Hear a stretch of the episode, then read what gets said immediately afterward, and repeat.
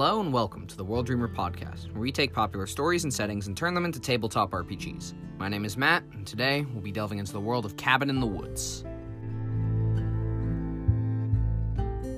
Ooh, welcome to the spooky Halloween episode in late May or early June. Ooh.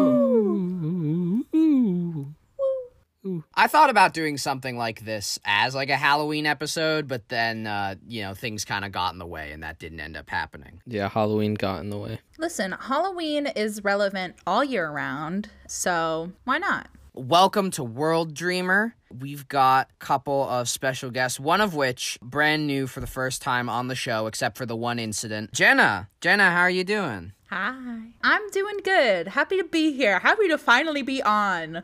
Cause you you didn't include me in the mystery campaign one, even though uh, I was I was part of that campaign. But it's fine. No feelings were hurt, and I'm here now. I just figured I didn't know if you you were still getting used to RPGs then. I didn't want to put you on the spot, but I think you have more experience now. It was definitely for the best, I think. Uh, I'm just I'm just joshing with you. Well, we're happy to have you on now. And returning friend from this season and last, Nick. Nick, how's it going? It's going pretty good. I guess I I don't have anything to say other than it's it's great to be back. You know. Well, it's great to have you back. And uh, what are we back to talk about but hit film Cabin in the Woods? Normally, I would ask here, like, what's your experience with X? But there probably isn't much more to say than, oh, we've seen the movie. But what I will say, just to sort of preface this, because I feel like Cabin in the Woods will also just lean into sort of a general horror RPG. So I will pose this question What are y'all's preferences when it comes to horror? Like, what do you like? In a horror film. Well, you know me. I love James Wan. I'm not a body horror person. I do not like gore, which is a bit ironic because James Wan did create Saw. So basically anything but Saw that's James Wan. So like jump scares. I really like cheesy horror. And I like campy horror, like Scream too. It's also funny that you say uh, you don't like body horror, and yet I think you very much like Malignant, which I would argue is pretty heavily body horror. I do like Malignant. It's also a bit campy. That's fair. Nick, how about you? Yeah, I, well, I love body horror. Opposite of Jenna, so that is a good exploration in horror. I feel because it's terrifying and creepy and disgusting. All the things I want out of horror. I also like a, a good, a good ring. That's a good movie. I've yet to see The Ring, but I, I know I'll like it, so I need to get around to it at some point. Seven days. As for me, I guess to put my thumb on the scale, I too am a big fan of body horror. I actually don't like Saw. I did watch Saw and was kind of creeped out by it in a bad way. I like my horror, honestly, the farther away from something human, the better. I'm a big fan of cosmic horror. I love creatures. I'm a big fan of creatures and monsters and whatnot. So like Alien, you would like Alien? I do like Alien. Like like spores. Spores, sure. Why not spores? Get a little Last of Us in there. Oh, that's not what I meant by spores. I meant Spore, the video game. Oh, Oh, yeah. yeah. Th- I, I guess that. No, I, I feel like I'm justified in thinking spores initially. I feel like spores are a trope in several horror things. They're in Last of Us, they're in Silent Hill, Airborne disease, yeah. They're in real life they're in real life. and they're coming for you. Watch out.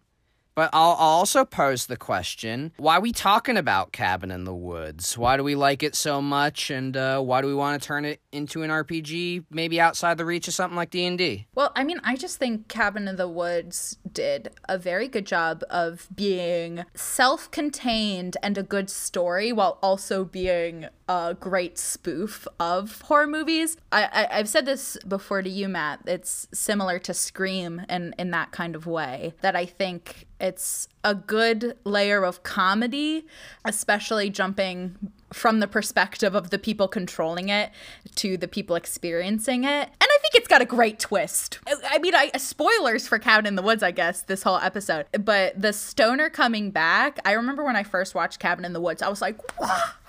What? And and it was so it was so fun when uh when we all watched it together and when Nick said, "Oh, I, I wanted to see more of that guy." and then there was Marty. Yeah, if you're if you're going into this uh, episode hoping there'll be no spoilers for Cabin in the Woods, uh, you've got another thing coming. 2014, man, watch it already. But but I just think it's it, it was really clever having that outside perspective too of the people controlling it. Yeah, absolutely. And talking about that outside control, I feel like that does bring, if you choose to include that in in your own RPG, the outside perspective, some kind of puppet master type of deal, which I don't think necessarily has to be a DM role, could be a player role. I think that's some interesting ground that could be covered that would be quite separate from from D&D. Yeah, jumping in directly off that, I want to go into the idea of character creation because you had pitched this idea to me before, Nick, the idea of being both the survivors and the controllers. Do you have any more specific thoughts on that? I'm curious as to how that would work, and then if that were the case, sort of what the role of the DM would be. Okay, so there's this game that came out sometime in the past called The Last Guardian. Praised sequel of Shadow. Was it praised? I've heard mixed reviews. Uh, yeah, but there's something about the fact that the Trico, the little dude, he doesn't really listen to you 100% of the time. And because I'm a slight masochist, I find that really interesting. And I think that's what a DM would probably do within the situation where they are technically playing the monsters but the players are playing the teens and the dudes in the office where uh, they roll for like the the effects of the pheromones or whatever and the dm gets to control based on the roll what the actually like the actual output and what these monsters do on the stage. Interesting. So would this be a competitive rpg are different players playing the controllers and the teens or? Um well, I, I, gotta say when I when I first came up with the idea, I, I did think of it as you're just playing both, but it could be interesting a competitive RPG where uh, it might do well with big groups, which is not maybe not the best thing for a tabletop RPG, but plenty of people have run eight people in a in a room. I have. Did I have fun?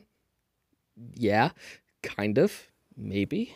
I think that that is what could make it interesting is the fact that a lot of tabletop RPGs aren't built for large groups of people and maybe this one could be. Yeah, like I was going to say don't some systems have two DMs? It could even be a thing where if it was too much people, there could be a DM for the players and one for the controllers. But even not, I do think competitive would be really cool like just having like yeah pit pit against each other trying to control them and make them die while trying while the other tries to survive.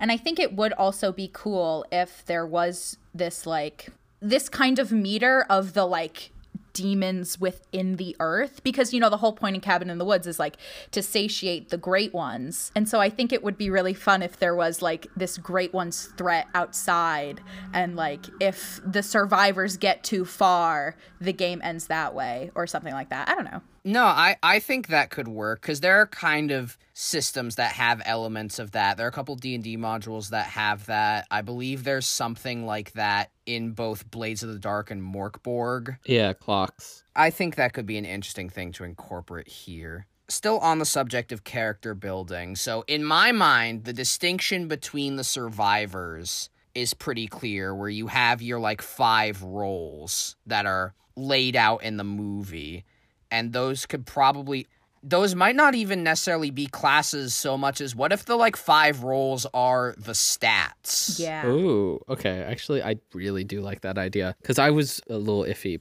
with staying towards the archetype the, the archetype as classes kind of ideal but the roles as stats sounds really cool. Yeah i, I think they blend pretty well because you have your athlete for like physical stuff. The I think they do they call it the scholar? Yeah, something like that. The smart one for the smart stuff. Uh charisma for the sexy one. Uh probably like a a wisdom type thing for the fool. The the virgin I was going to say. Or maybe the virgin is more of the supernatural stat, like interacting with supernatural stuff, and then the fool is actually wisdom. I was even thinking for the virgin, the virgin would just kind of be like kind of milk toast, like standard, because the virgin within it kind of is this wishy washy role of like, oh, the virgin could live as long as it's the last one. Yeah, I guess I'm just trying to think of it as a stat. Yeah, and I, I, I do like the idea of the the fool as like a, a wisdom deduction kind of a deal because Marty in the movie deduces everything. Yeah. Well, I mean, I also think it them working as stats makes sense because the the movie even explains they purposefully like beforehand like chemically increase or decrease certain inhibitions and skills. So, I do think stats makes the most sense. But also I'm right now thinking about that scene in the movie where they're like, ah, Japan lost, you know, and it shows that monitor with all the other countries on it. And like, Japan's was like, a group of schoolgirls. And so it doesn't seem like other countries follow the same rules America does, unless there's like a slut six year old out there. I don't know. Maybe there is. Yeah. Uh, what what I think it is is it's probably playing off specific Japanese horror stereotypes cuz America and Japan are probably the two biggest like horror movie industries out there, but their brands of horror movie tend to be very different. So each country probably plays on the stereotypes of its own country. Oh, totally. But I just mean like it could be flexible in that way too, you know, where it's like it doesn't necessarily need to be these five archetypes, but I guess we're building an RPG, it's just easier to just stick to one. Yeah, I would say so. And then if the controllers are separate things, would they have I think it'd be funny if they in a way had the same stats cuz they're sort of just as like culpable except they're like using them for different things. And I also think some of like the traps and pheromone stuff would be funny if some of them have the drawbacks of they like can inadvertently increase stats that end up being helpful Yeah. for the the survivors. Yeah. That's cool. That's fun. Yeah. Yeah, I think it could also be cool if like some of these like increases, yeah, like if they if they increase a certain chemical in the room to make someone dumber, if those have side effects that maybe they're not aware about that affect the player. Yeah, because they had tried to lace Marty's weed with something beforehand, but it just ended up making him more aware. Yeah, the weed was too strong. It wasn't working. Which we obviously don't know anything about. we don't know anything about weed. Yeah. Yeah, this is a sober zone here. Yeah. Well, but I think I think this game for that reason, uh, the fool just always has to be plastered. Uh, Yeah, probably. In in some way, shape, or form. it's like if you're playing the fool, you're also playing a drinking game. You know? Yeah. Uh, Uh, I guess uh speaking of stats cuz I actually really like the idea of the five archetypes as the stats but sort of going off that do we have thoughts on what the sort of dice system should look like? I see this possibly being like a percentile type system. At least that's how I like to run horror stuff. I mean, technically, Matt, all dice are percentile. uh, you know what I mean. The the D100 Yeah, yeah. Yeah, I, I I think 2d10s is a very powerful system. Yeah, especially with the idea of the DM just being the monsters and sort of making responses based on rolls. I think the D100 will give a lot more to work with than if it was just like 2d6. Could you explain to me a little bit about what that all means? I'm still uh, a little unsure. So, what does like percentile stuff mean compared to, I guess, other systems? So, percentile is 2d10, which is also sometimes referred to as the D100. 1d10 has the first number, and then the the second d10 has the second number. So if the first one was a 9, the second one was a 2, you get a 92. It would give you a 100 different options and give you like more flexibility to say you succeed but with X major or minor drawback, or you fail with maybe some room for bring it back, as opposed to the powered by the apocalypse style 2d6, which is either failure, mixed success, success. Yeah. Okay. Well, n- knowing that, I I would agree that the the D one hundred I think is the way to go, especially because there are in Cabin of the Woods so many options of what could happen, and like can't really do that much with this, but I think having the D100 just kind of have one way to bring in that like massive scale element into it with more possibilities. I will also say this is more of a my personal thoughts on the storytelling note as opposed to an actual mechanic thing, but I don't think the controllers should know what the monster is going to be going in. I think they should have to figure out how to adapt to it after it is revealed. Well, yeah, I think it should be like the movie. I think it'd even be fun if they could vote. like like in the movie where they gamble. That'd be interesting if like the controllers could place a bet beforehand and if they're right, they might get a bonus to controlling it. Yeah, yeah. I think that could be cool. Insert gambling into this system. Yeah, I love gambling. Let's feed the addiction. It's the soul of America. But yeah, I think I, I, I totally I totally agree that they shouldn't know beforehand. And and their way of picking is maybe they get to roll the dice, but Well, I think you should roll a, the dice and have like items in wherever it is, and then sort of like the movie, it's the survivors choosing for themselves. Because I I always loved that idea. yeah, okay.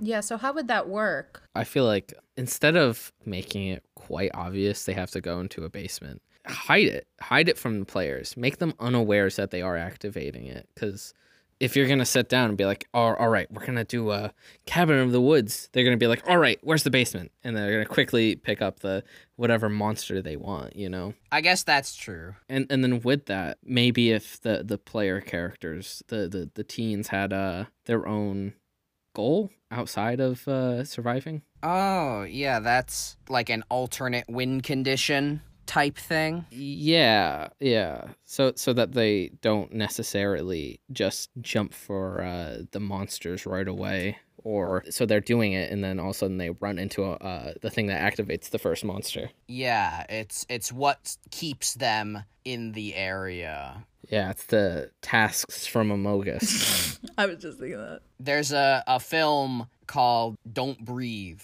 a film I really liked until a really weird twist at the end, where it's essentially a slasher movie. But the reason they stay in the house, because they can in theory leave, is they're extremely poor and trying to like rob this place for money. So, like, though there's this guy hunting them, they can't leave until they get enough to like sell off and survive. Oh, okay. Yeah, well, I was going to say that probably all depends on whatever specific setting you want to play it in because it doesn't have to be a cabin in the woods. The movie is just Cabin in the Woods. It could theoretically be anywhere. Yes. yeah, uh, the cabin doesn't have to be in the woods. It could be in in the Walmart, you know. Walmart in the woods. Uh, the infinite IKEA. approach. yes, yes.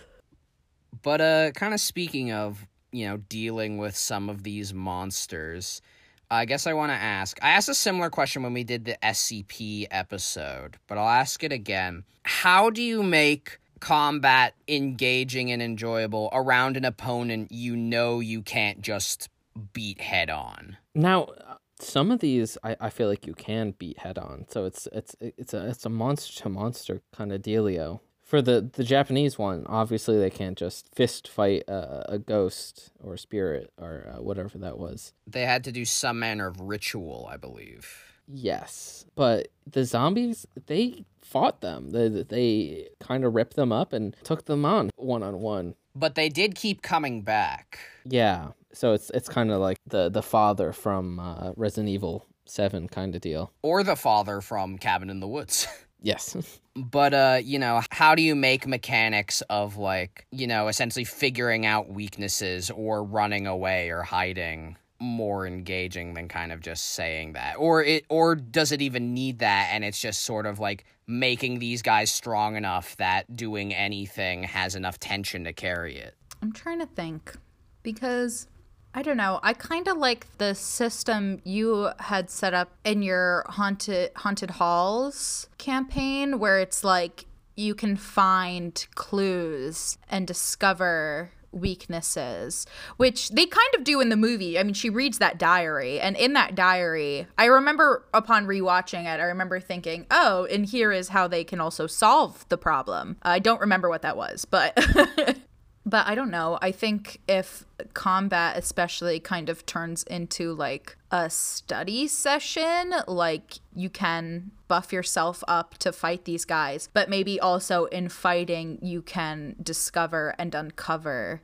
weaknesses they can, they have for like I don't know. Yeah, if there's a ritual or something that needs to happen to help get rid of them. I also think part of the trick here is going to be providing a lot of solutions for cuz I think the controllers are probably going to have have one solution, but it's going to be the easiest to achieve. Where a lot of the solutions for the survivors might not be obvious on first glance, so I think there should be several to make sure they have options. Yeah, because the survivors are going to be at a disadvantage of really not knowing. The controllers, at least, I think I think the controller should have a little profile on each of the monsters. Like maybe they get access once the monster has been picked to like how it basically works. They have like a little player manual of like how monsters work and what kind of things they can do that is good to them. So it's like keep talking and no one explodes, or someone has a manual and they're flipping through them. Yeah. I, I think it's also comparable to uh, Betrayal at House on the Hill because that has pretty pretty solid explanations for how each of the monsters work. Yeah, and maybe certain actions they can do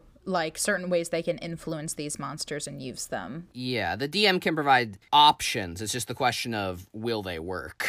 Yeah, exactly. Yeah. Because at the end of the day, these monsters are free and everything needs to happen naturally. Because that's one thing they really keep pushing in, in the in the movie is that these things need to happen on their own. Yeah, they can't just kidnap a bunch of young people and just shoot them in the back of a car, you know? Yeah, it used to be simpler, but tis no longer. I've tried.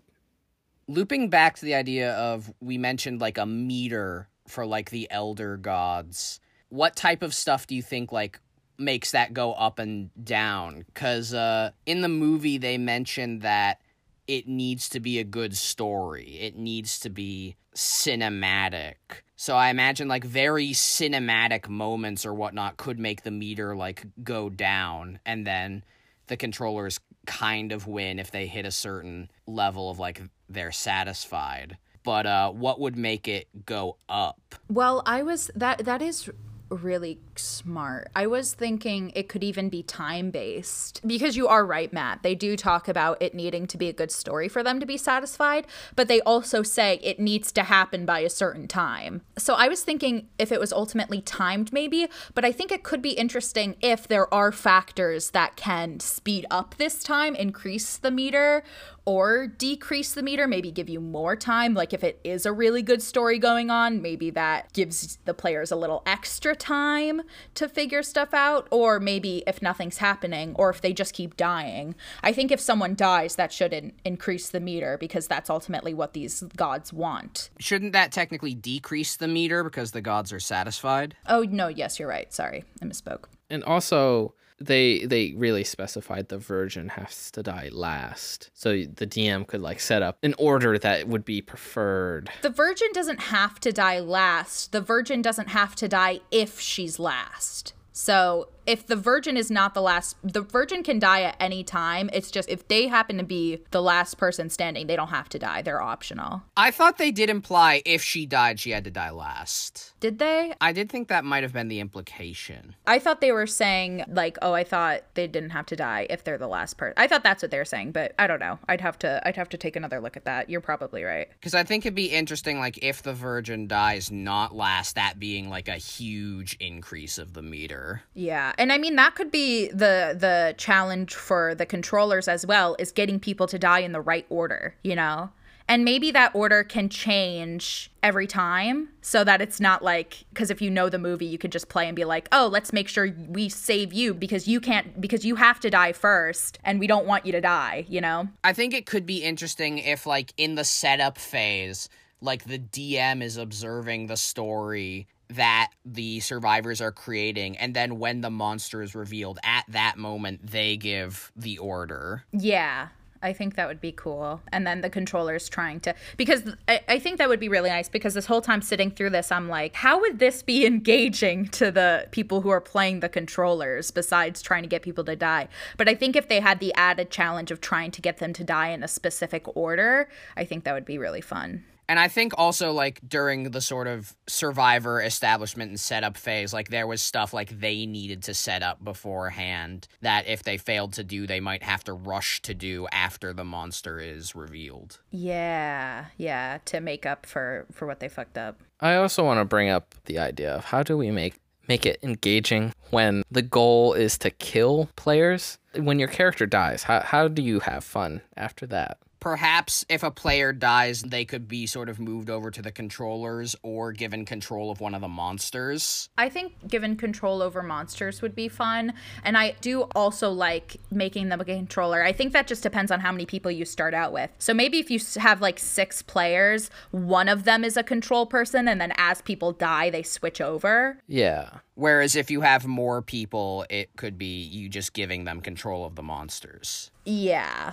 I really actually I disagree with giving control over to the monsters cuz cuz that's decreasing the DM's fun as well cuz that's all they're to be doing. Uh, I guess not all, but that's their goal and even if you're dead, you as a dead player still have some motivation in how you want these monsters to react. I guess that's true. So I think then if it's a bigger group of people, this is another thing why I'm saying being timed might be good because if it's like you are on a certain amount of time, if you do die, at least you're not going to be sitting there dead for the rest of the campaign and it's going to be like a super long campaign, you know?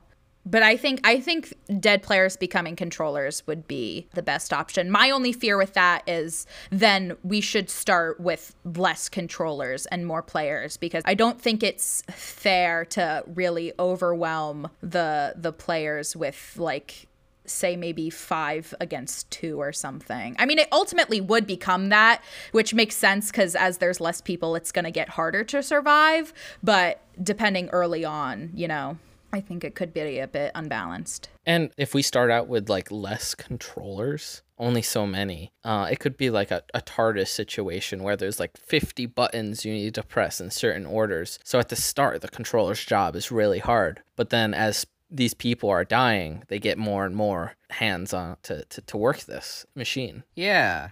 Yeah, that makes sense. I like that. Yeah, that's about most of what I wanted to cover, was just sort of combining all those. Is there anything else either the two of you want to bring up for discussion? Yeah, I don't think I have any other thoughts. I think I'm good. All right. Awesome. Well, thank you both so much for joining me. Do either of you have anything you want to plug publicly? I don't know if you're working on anything that public or Uh, not. I mean, I don't think so. I don't think I got got anything. If you want to go to my house, my address is uh, yeah, yeah. Yeah, vis- visit Nick live and in person and he'll give you all of his money. all of it. All two cents of it. And if I'm not there, yeah, so you just the door's not locked, so you just need to go in. My laptop should be right there, and that should be enough money for you. You could take the cat too. No, Take the cat, uh take a, take a sibling. Yeah. Take the house. You know what? Just take Uh, the house. I mean, I, got- I I got one home, so What what just whatever looks best to you at that moment, just take it and go. you know what? If Nick is even there, just take Nick. yeah. Yeah. Just take him. Well, thank you once again, and happy Halloween in May and or June. Ooh. Unless you're listening to this in October. Ooh.